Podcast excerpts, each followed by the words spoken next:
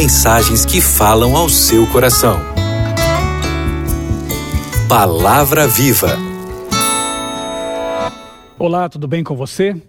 Estamos começando hoje uma série de oito temas: as revelações, as profecias do Apocalipse e os últimos acontecimentos da história. Eu quero convidar você, então, a me acompanhar nesse estudo maravilhoso e permitir que Deus fale com você é, por meio desse estudo. Primeiramente, é bom esclarecer que o livro do Apocalipse, essa palavra Apocalipse, nada mais é do que revelação, tanto que em inglês é revelation, né? É a revelação de Deus para os seres humanos. Apo, revelar, calipsis, ocultar. Portanto, revelar aquilo que está oculto. Deus quer se revelar para você. O Apocalipse foi escrito numa cultura, numa cultura judaica, tanto é que costuma-se dizer que o Apocalipse, Novo Testamento, é o livro mais judaico da Bíblia, do Novo Testamento. Tanto que João, ele se apropria de várias figuras. Você vai perceber isso ao longo da série. Várias figuras, vários elementos. É, esse background judaico está muito presente no Apocalipse. De modo que é muito útil estudar também o Antigo Testamento para compreender o Apocalipse, o último livro da Bíblia. Na literatura judaica era muito comum escreverem textos numa estrutura chamada de quiástica ou quiasma. Você vê na tela aí a estrutura quiástica do Apocalipse. O que é um quiasma? Ali está. O A, no comecinho da lista, corresponde ao A1 do fim da lista. O B ao B1, o C ao C1 e assim por diante. Então, as extremidades desse texto, elas são correspondentes. E à medida que você se aproxima do centro do texto, você vê também essas correspondências. De modo que, quando o autor queria enfatizar alguma coisa, ele colocava o mais importante justamente no centro do quiasma. E é interessante porque, se você analisar o prefácio, né, o prólogo do Apocalipse, você vê correspondência com o epílogo, A1 com A. Se você ler ali o bloco é, B, promessas para o vencedor, você vê que no B1, o cumprimento das promessas para o vencedor, correspondência. Você vai ao C, ao bloco C, e lá estão os capítulos e versículos correspondentes, a obra de Deus pela salvação da humanidade. Você vê que no C1, a obra de Deus pela salvação está completa. D, a ira e a misericórdia de Deus atuando juntas. D1, a ira final de Deus sem misericórdia. E, comissionamento de João para pregar. E1, a igreja proclama o evangelho nos últimos dias. E aí chegamos ao âmago do Apocalipse que é justamente ali onde estão os capítulos 11, 19 até 13 e 18, o grande conflito. Nós vamos estudar esse assunto daqui alguns domingos, né? Quando chegaremos ali a esse bloco central do Apocalipse, que revela o grande conflito cósmico entre o bem e o mal. Portanto, se eu pudesse dizer para você, olha, a essência do Apocalipse é a seguinte: o que Asma revela isso, é o conflito entre o bem e o mal e a certeza de que no fim o bem vence o cordeiro é vencedor sobre o dragão. Só para você ter uma ideia, então, da estrutura literária do Apocalipse, né? Mas eu é, é, dividi essa nossa série em oito blocos, é, mais ou menos lógicos ali. fiz a minha divisão para ficar mais fácil, né? De a gente ir avançando pelos assuntos aqui do livro. Então, temos o seguinte.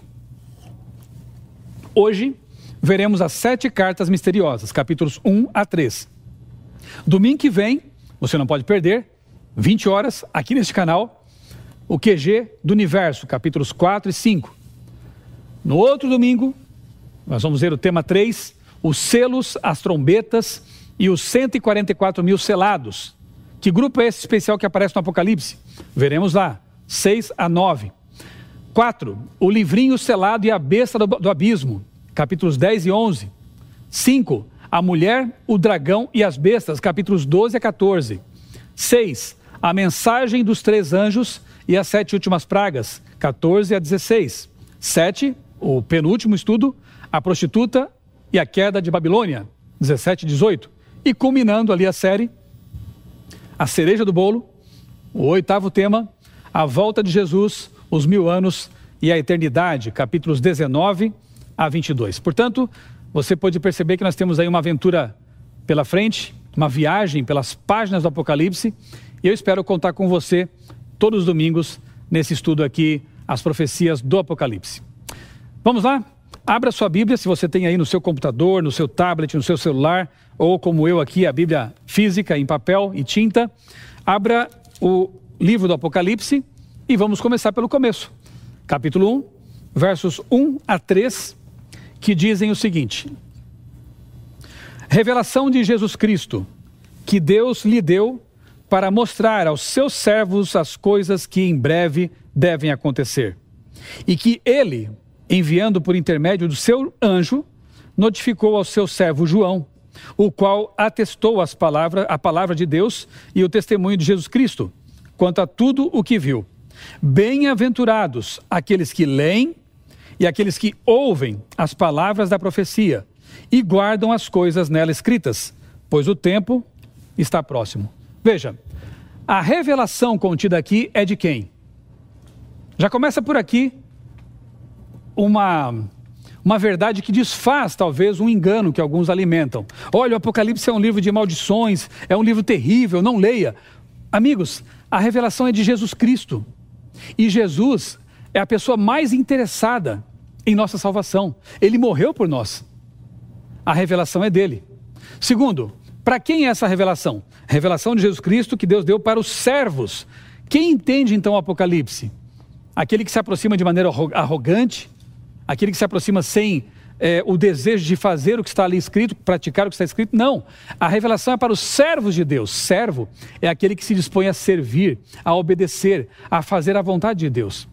Se você que está me assistindo agora tiver a disposição de obedecer o que a profecia apresenta, você vai compreender, porque a revelação é para você, servo, serva de Deus.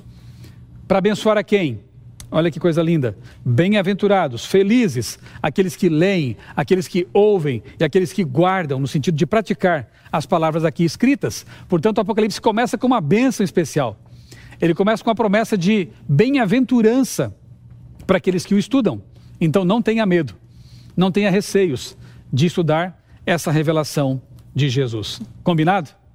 Bem, lá em 2 Pedro, versos 1 e 20, é, capítulo 1, versos 20 e 21, nós encontramos o seguinte, ó. Saibam que nenhuma profecia da Escritura provém de interpretação pessoal, porque nunca, jamais, qualquer profecia foi dada por vontade humana. Entretanto, homens falaram da parte de Deus, movidos pelo Espírito Santo.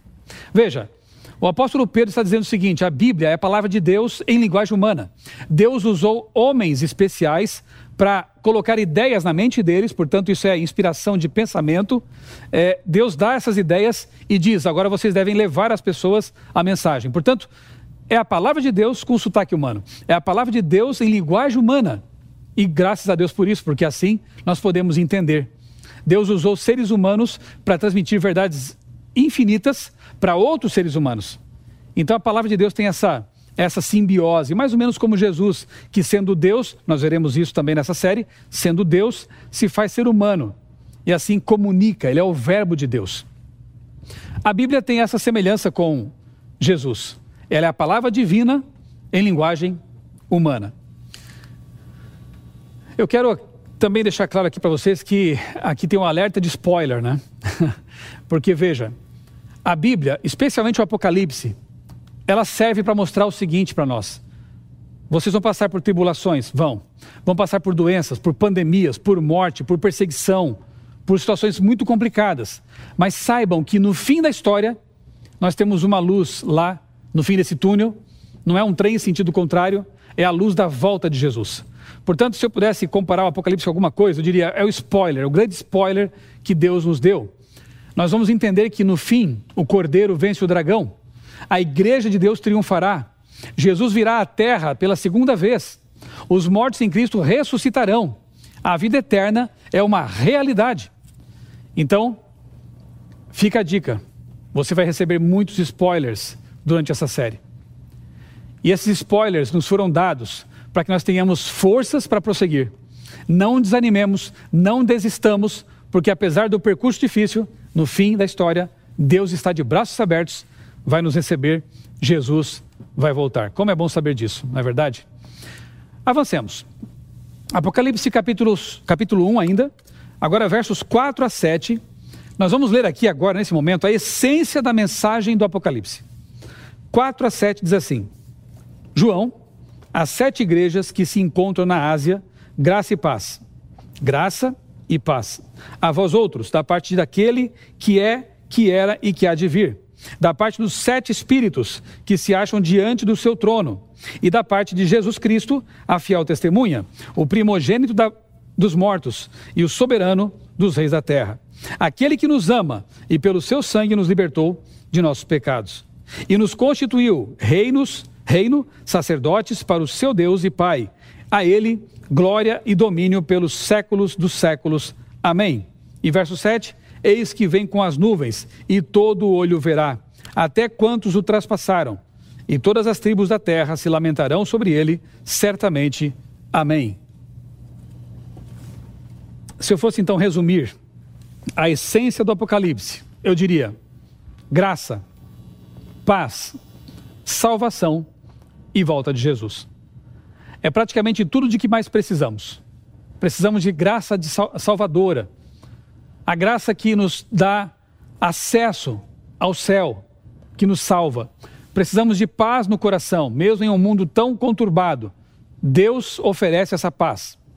Precisamos da solução definitiva com a volta de Jesus. E encontramos textos que falam disso. Por exemplo, aquele mais conhecido, talvez, o texto mais querido da Bíblia, em que Jesus diz: Deus amou o mundo de tal maneira que deu seu Filho unigênito para que todo aquele que nele crê não pereça, mas tenha vida eterna. Que promessa maravilhosa. Salvação em Cristo. Outro texto, João 14, 1 a 3. Que o coração de vocês não fique angustiado.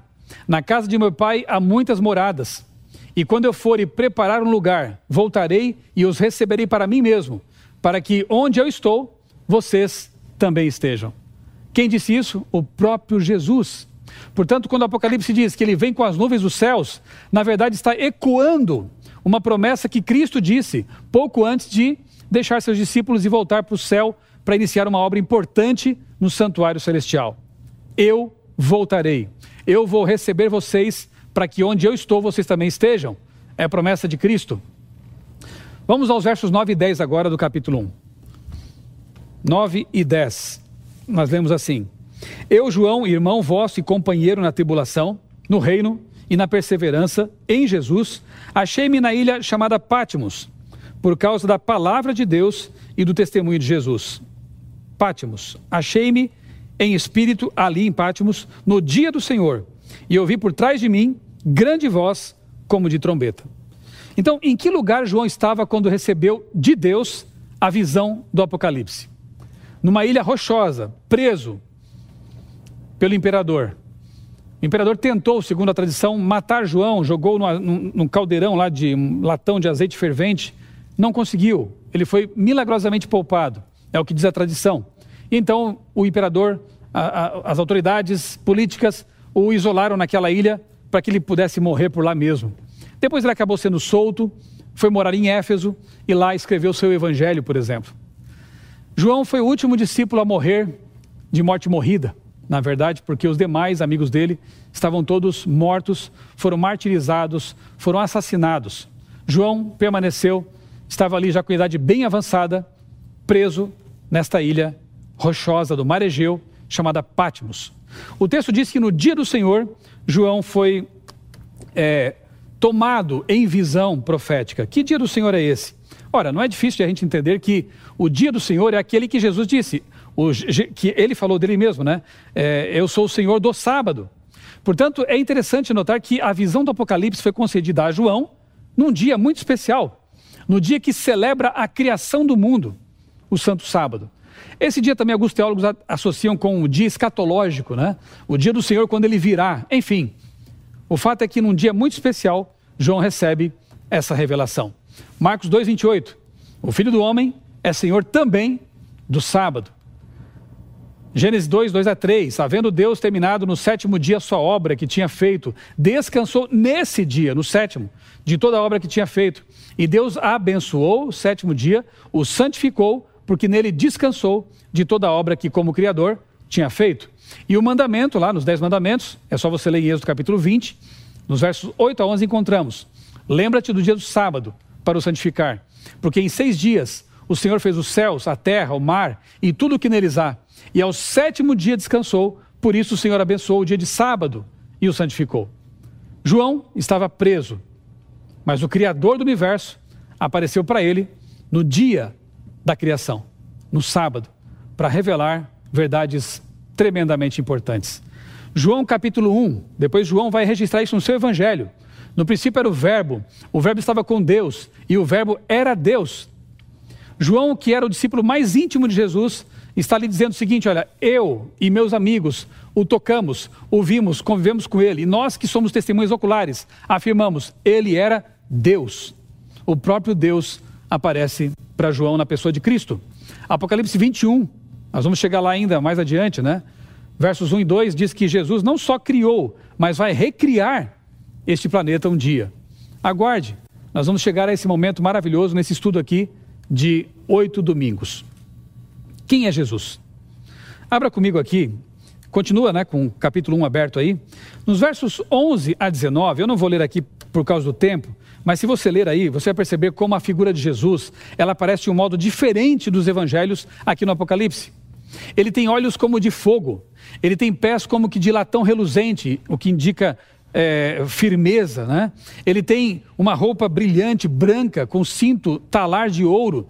Ele é uma figura majestosa, divina, gloriosa. Quando você lê os evangelhos e lê o Apocalipse, você entende que Jesus é Deus, homem, homem, Deus. Essa, esse mistério maravilhoso da encarnação. Então, quando você lê o Apocalipse, você entende que aquele Deus que criou o universo é o mesmo Deus que, quando aqui na terra abraçou pecadores, ele pregou para crianças, pegou no colo as crianças, ele, ele pisou aqui na poeira deste mundo, empoeirou os pés. Esse é o nosso Deus.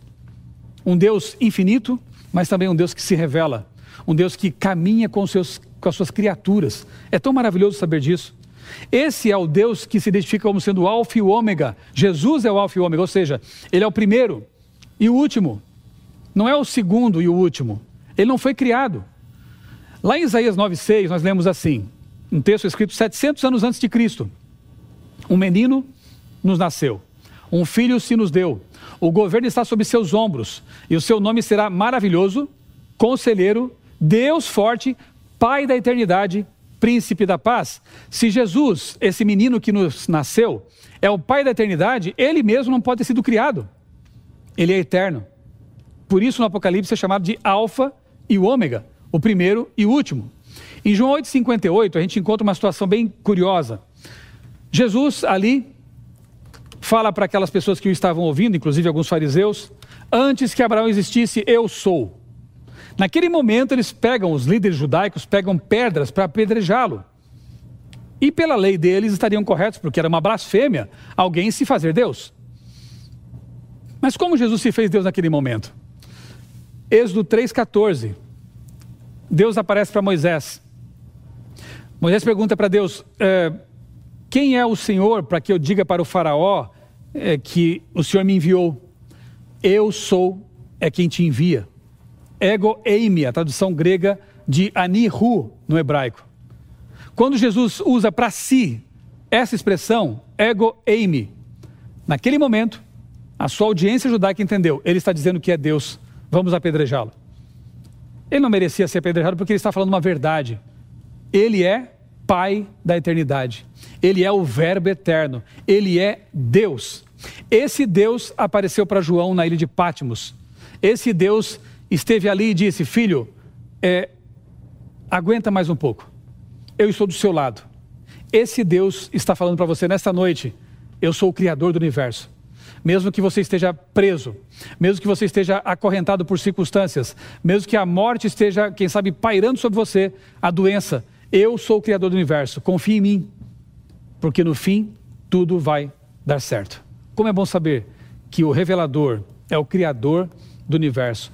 Como é bom saber que estamos nas mãos desse Deus maravilhoso. Foi ele quem revelou o Apocalipse para João e está revelando agora para você e para mim também. Ok?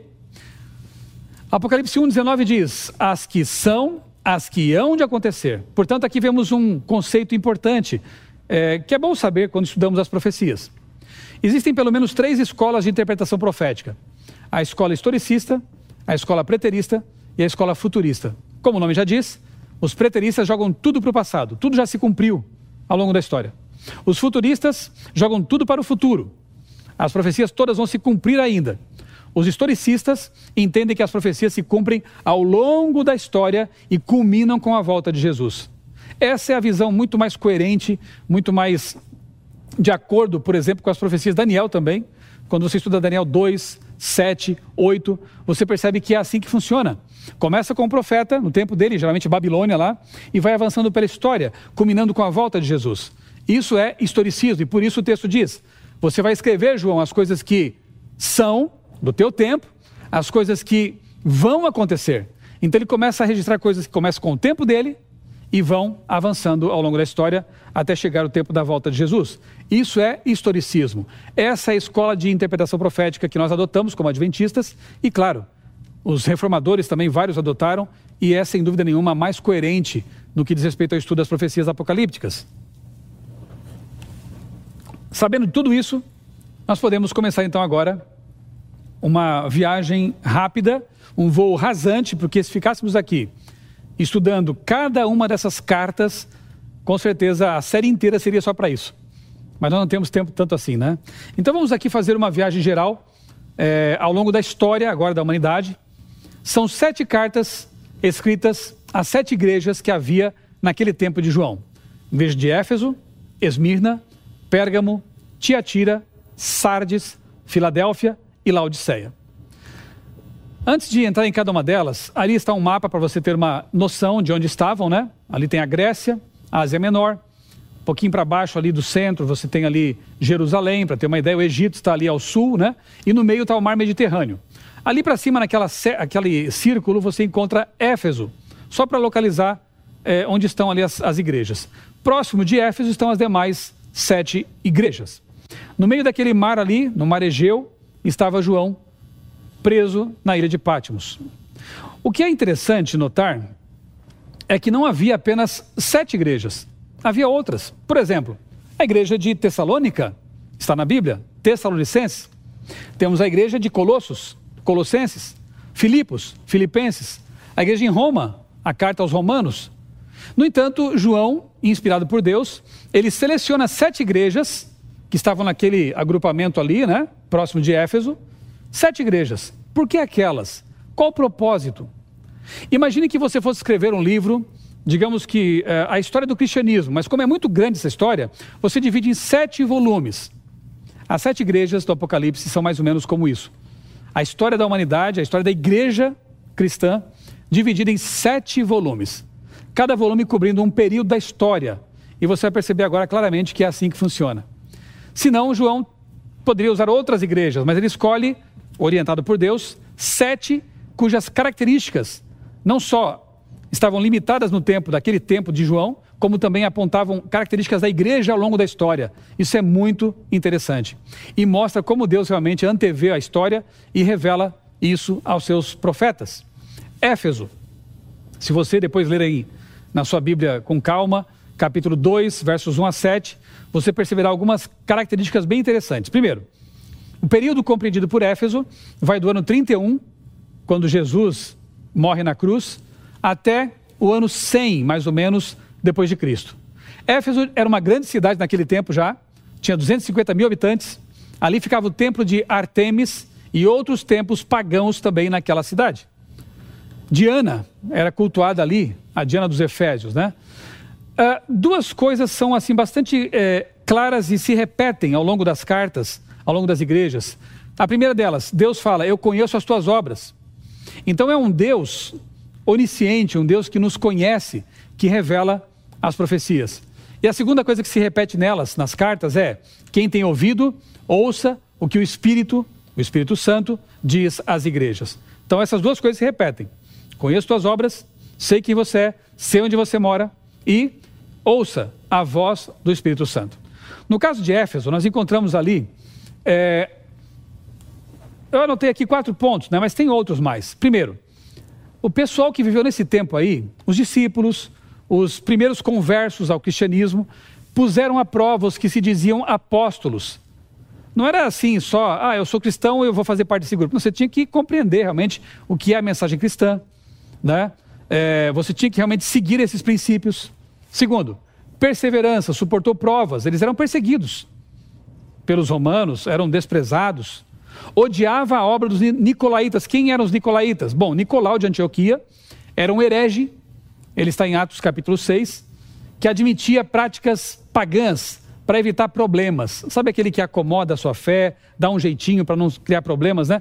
Era um camarada desse tipo aí, o Nicolau. Jacques Ducan, um autor que escreve muito sobre Apocalipse, Daniel, né, um, um grande teólogo adventista, no livro Segredos do Apocalipse, página 30, ele diz assim: Os nicolaítas eram, segundo os pais da igreja, famosos por sua depravação, uma distorção da nova postura de Paulo sobre a graça e a lei os havia levado a rejeitar todos os princípios da Torá, da Bíblia. Por meio da graça de Jesus, o Messias, eles se livraram da Torá e caíram em libertinagem. Portanto, ao usar o símbolo dos nicolaítas, o Espírito Santo estava dizendo para João o seguinte: olha, é uma igreja fiel, começou fiel, começou alinhada com a minha vontade, mas aos poucos foi com é, permitindo né, que algum tipo de depravação da mensagem fosse acontecendo. Foi abandonando o primeiro amor por Jesus. Infelizmente, esse processo vai avançando pela história. O que começou muito bem, com fidelidade, os discípulos morreram por Jesus, deram a vida pela mensagem cristã, mas os que os seguiram nem sempre foram assim. Nicolaitas são símbolo dessa é, erosão paulatina, aos poucos acontecendo, da mensagem cristã. Apocalipse 2,7 diz: Ao vencedor darei o direito de se alimentar da árvore da vida que se encontra no paraíso de Deus. É interessante perceber que a mensagem sempre é para o vencedor. O vencedor vai herdar isso, o vencedor vai ganhar isto. Ou seja, é imperativo vencer. E a vitória só é possível com Deus. Com Deus. Então a vitória, ela é para nós também, mas só poderemos vencer se nós realmente segurarmos firmemente as mãos daquele que nos dá a vitória. Ouça o que o Espírito diz às igrejas: ao vencedor eu darei a árvore da vida. Sim, aquela árvore que nós perdemos lá no Gênesis, quando Adão e Eva se rebelaram contra Deus. Aquela árvore, ela vai voltar a ser acessível para os redimidos de Deus. Segunda igreja, Esmirna, compreende ali o tempo entre 100 e 313 depois de Cristo. Esmirna era um centro de adoração ao imperador e é uma época de perseguição. Apocalipse 2, 8 a 11. De novo, conheço a tribulação pela qual você está passando. A mensagem inicial de todas as cartas é: Eu conheço você. Eu sei quem é você, eu sei onde você mora, eu conheço seu endereço. Eu sei as lutas pelas quais você passa. Eu sou o Deus onisciente. Conheço a tribulação pela qual você está passando. E algumas coisas que já aparecem logo de início, né? Quando lemos esse período. Alguns foram lançados na prisão. Ali o texto cita dez dias. Nós sabemos que dias em profecia, e você verá isso com mais repetições no, no futuro aí, são anos, né? Um dia profético equivale a um ano literal. Então são dez anos de perseguição que os teólogos colocam entre 303 e 313, quando Diocleciano, imperador, ele mandava prender, matar, jogava nas arenas os cristãos, eram morridos queimados, devorados por feras. Foi esse período aí. Quem não adorava o imperador, perdia o emprego ou até a vida. Tribulação de dez dias, como eu disse. Ser fiel até a morte, e eu lhe darei a coroa da vida. Porque esse foi um período de perseguição terrível. Muitos e muitos morreram, deram a vida pelo Evangelho, deram a vida por Jesus. E a promessa é: seja fiel até a morte, e você vai receber a coroa você vai ser salvo. Quem tem ouvidos, ouça o que o Espírito diz às igrejas. O que, que ele diz para esse período? O vencedor, de modo nenhum, sofrerá o dano da segunda morte. Por que essa promessa foi importante para eles? Porque o dano da primeira morte aconteceu muitas vezes. Porque muitos cristãos perderam a vida. Só que a vida eterna lhes estava garantida. Então, aqui a promessa é: olha, você não vai perder a segunda. Você não vai sofrer a segunda morte. Porque a primeira morte é a morte, digamos assim, comum, pela qual todos passam, seres humanos após o pecado. Dormem no pó da terra, ficam inconscientes até a volta de Jesus. Ressurreição para a vida eterna ou para a destruição eterna. Para não mais existir. Nós vamos ver esse assunto com mais calma depois também. Então, a, essas são as duas opções: vida eterna ou não mais existir. A promessa para esses cristãos que perderam a vida na primeira morte é: você não vai passar pela segunda morte. Você vai viver para sempre, como meu redimido. Como era bom ouvir isso, imagina, naquele tempo, de saber que a vida eterna estava garantida. Pérgamo, 313 a 538 depois de Cristo. Pérgamo era um centro político e intelectual. Ali havia um altar a Zeus, a principal divindade dos gregos. Apocalipse 2, 12 a 17. Conheço onde você mora. Sempre isso aparece. E como é bom ouvir isso. Eu conheço você. Eu sei quem é você. E aí, alguns pontos que se destacam nessa leitura correspondente a Pérgamo. Conservavam o nome de Cristo, ainda eram cristãos. Não haviam negado a fé, mas mantinham a doutrina de Balaão. Lembra de Balaão? Aquele profeta que levou os israelitas ao pecado?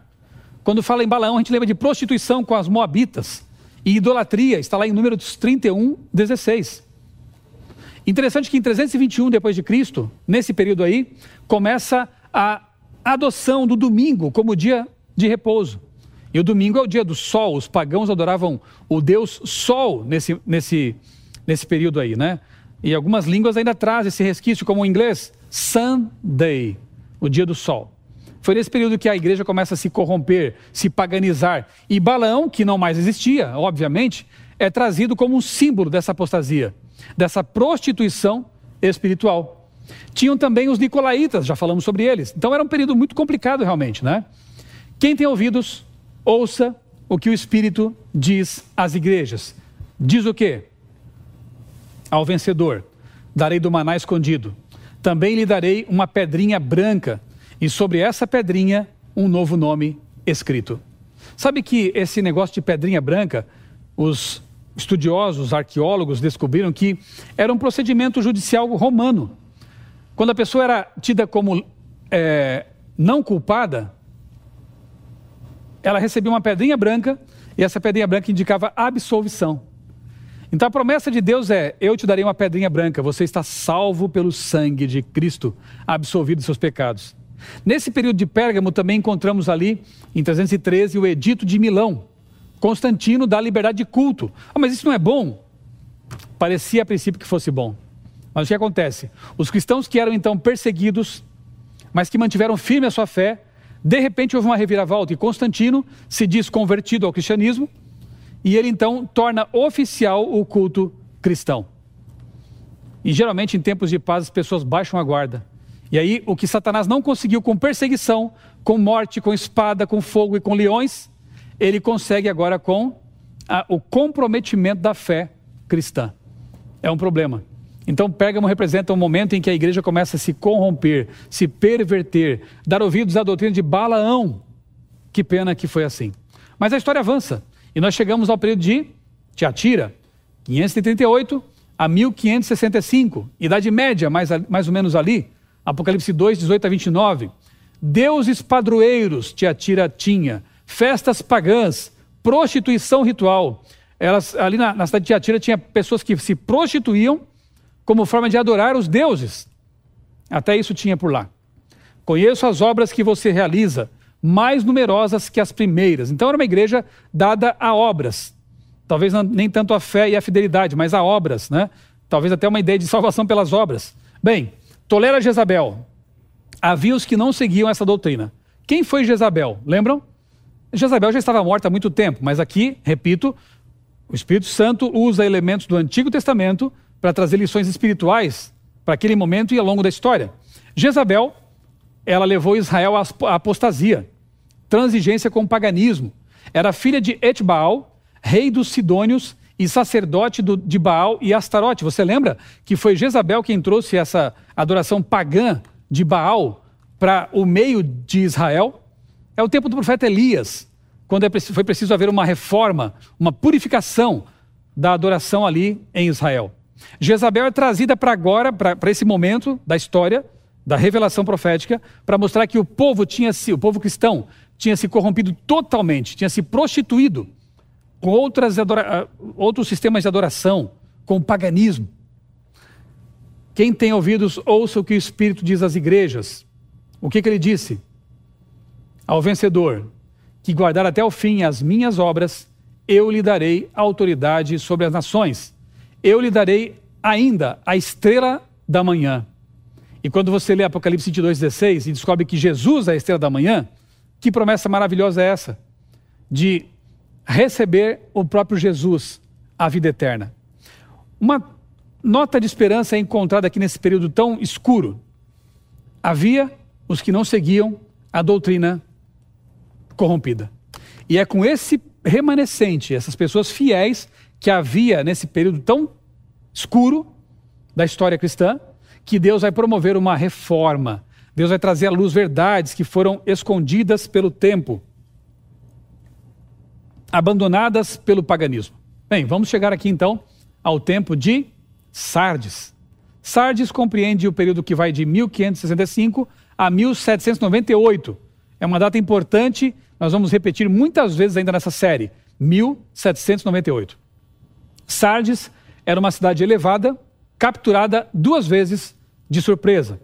Apocalipse 3, 1 a 6. Conheço as obras que você realiza, que você tem fama de estar vivo, mas está morto. Começou muito bem, se levantou com vida, mas infelizmente depois acabou morrendo, sucumbindo e perdendo a fé. Se você não vigiar, virei como ladrão. Havia pessoas que não tinham contaminado as vestes, portanto eram dignas, e foi com essas pessoas que Deus promoveu uma reforma no cristianismo. Pessoas como Lutero, Calvino, Zwinglio e outros.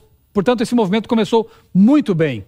Mas, infelizmente, à medida que os reformadores iam morrendo, as pessoas que acabaram focalizando, centralizando a fé nesses homens, acabaram também ficando paradas no tempo.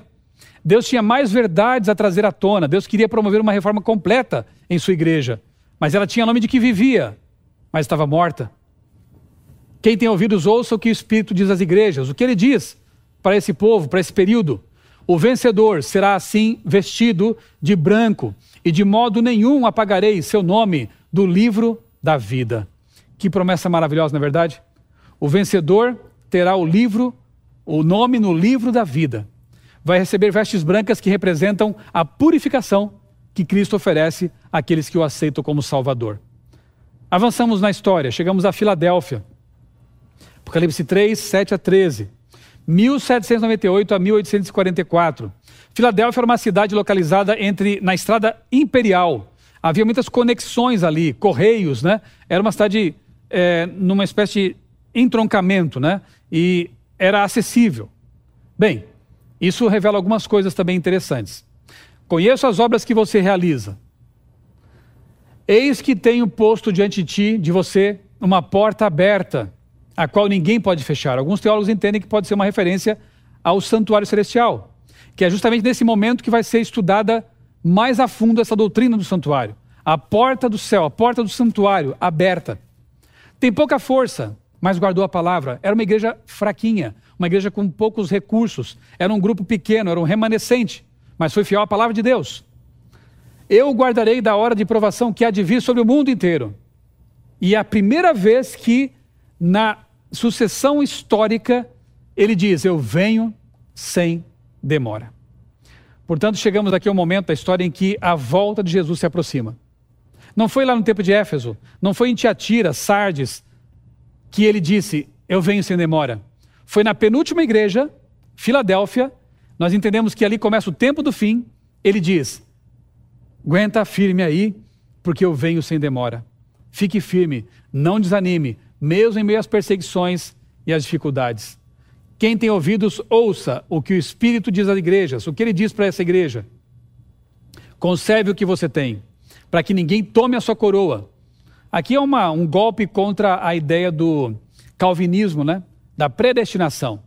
Porque não existe essa ideia de que uma vez salvo, salvo para sempre. Você pode receber a coroa, você pode estar salvo hoje, mas se amanhã você negligenciar sua vida espiritual, você pode perder a coroa. Portanto, não caia nessa conversa de que há uma predestinação, de que Deus escolhe quem vai se perder ou se salvar. A escolha é sua. Eis que estou à porta e bato. Daqui a pouco eu vou repetir esse texto. Se você, se você abrir a porta, eu vou entrar. Deus sempre oferece uma escolha para seres humanos. Ele respeita o nosso livre-arbítrio. Há uma predestinação no sentido macro. Sim, Jesus vai voltar e você possa fazer o, você pode fazer o que você quiser ou deixar de fazer, não vai mudar nada. Esse destino final está profetizado e vai acontecer. Mas no sentido micro, digamos assim, nós podemos escolher se queremos participar dessa predestinação ou abandoná-la. Você tem liberdade dentro desse cenário maior.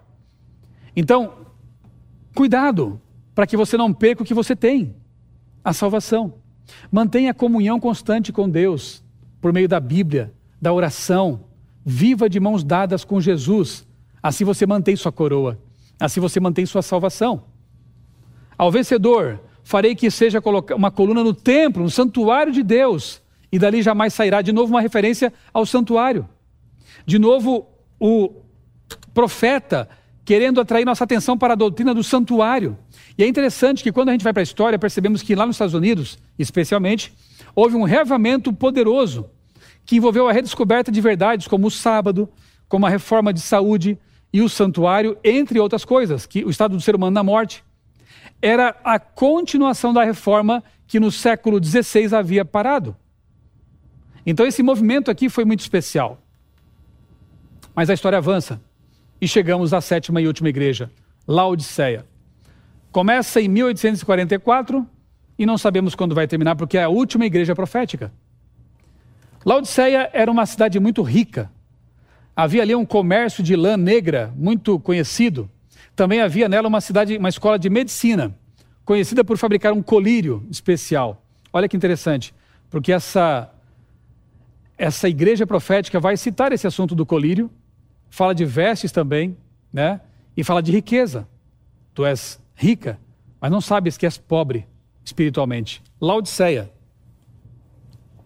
O próprio nome é revelador. Povo do juízo. Povo do juízo. Que características encontramos aqui? Repete-se: conheço as obras que você realiza. Então, você não é frio nem quente, é morno. Você diz: sou rico, estou bem de vida e não preciso de nada, mas é pobre. Deus dá um conselho muito sério a esse povo que vive nesse momento histórico: compre ouro, vestes brancas e colírio. Ouro é a fé provada no fogo, fé verdadeira, preciosa. Vestes brancas simbolizam pureza, perdão. Aceite as vestes que eu te ofereço. E colírio para enxergar nossa situação espiritual. Vivemos numa época de muita riqueza espiritual também. Nós temos a Bíblia de graça, praticamente, de graça, na internet. Podemos comprar Bíblias com preços muito baixos. Pessoas do passado deram a vida pela Bíblia, entregaram, deram sangue por ela. Hoje nós temos com tanta facilidade.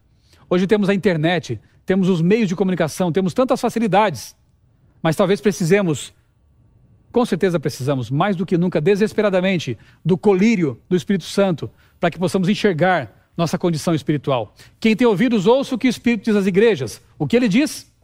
Ao vencedor, darei o direito de sentar-se comigo no meu trono, assim como também eu venci e me sentei com o meu Pai no seu trono.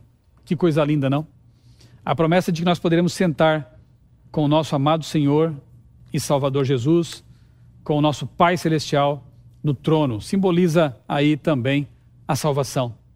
No, no verso 14 do capítulo 3, Jesus é chamado de o princípio da criação. A palavra ali, princípio, é arque, que corresponde ao hebraico bereshit. Apocalipse 3,14 aparece ali. Então, ou seja, Jesus é o próprio originador de todas as coisas. Ele é o princípio da criação de Deus. É Ele quem faz as promessas. E como Criador Todo-Poderoso, as promessas dele, dele jamais vão falhar. Para a gente encerrar, o texto que eu citei há pouco, Apocalipse 3,20. Eis que estou à porta e bato.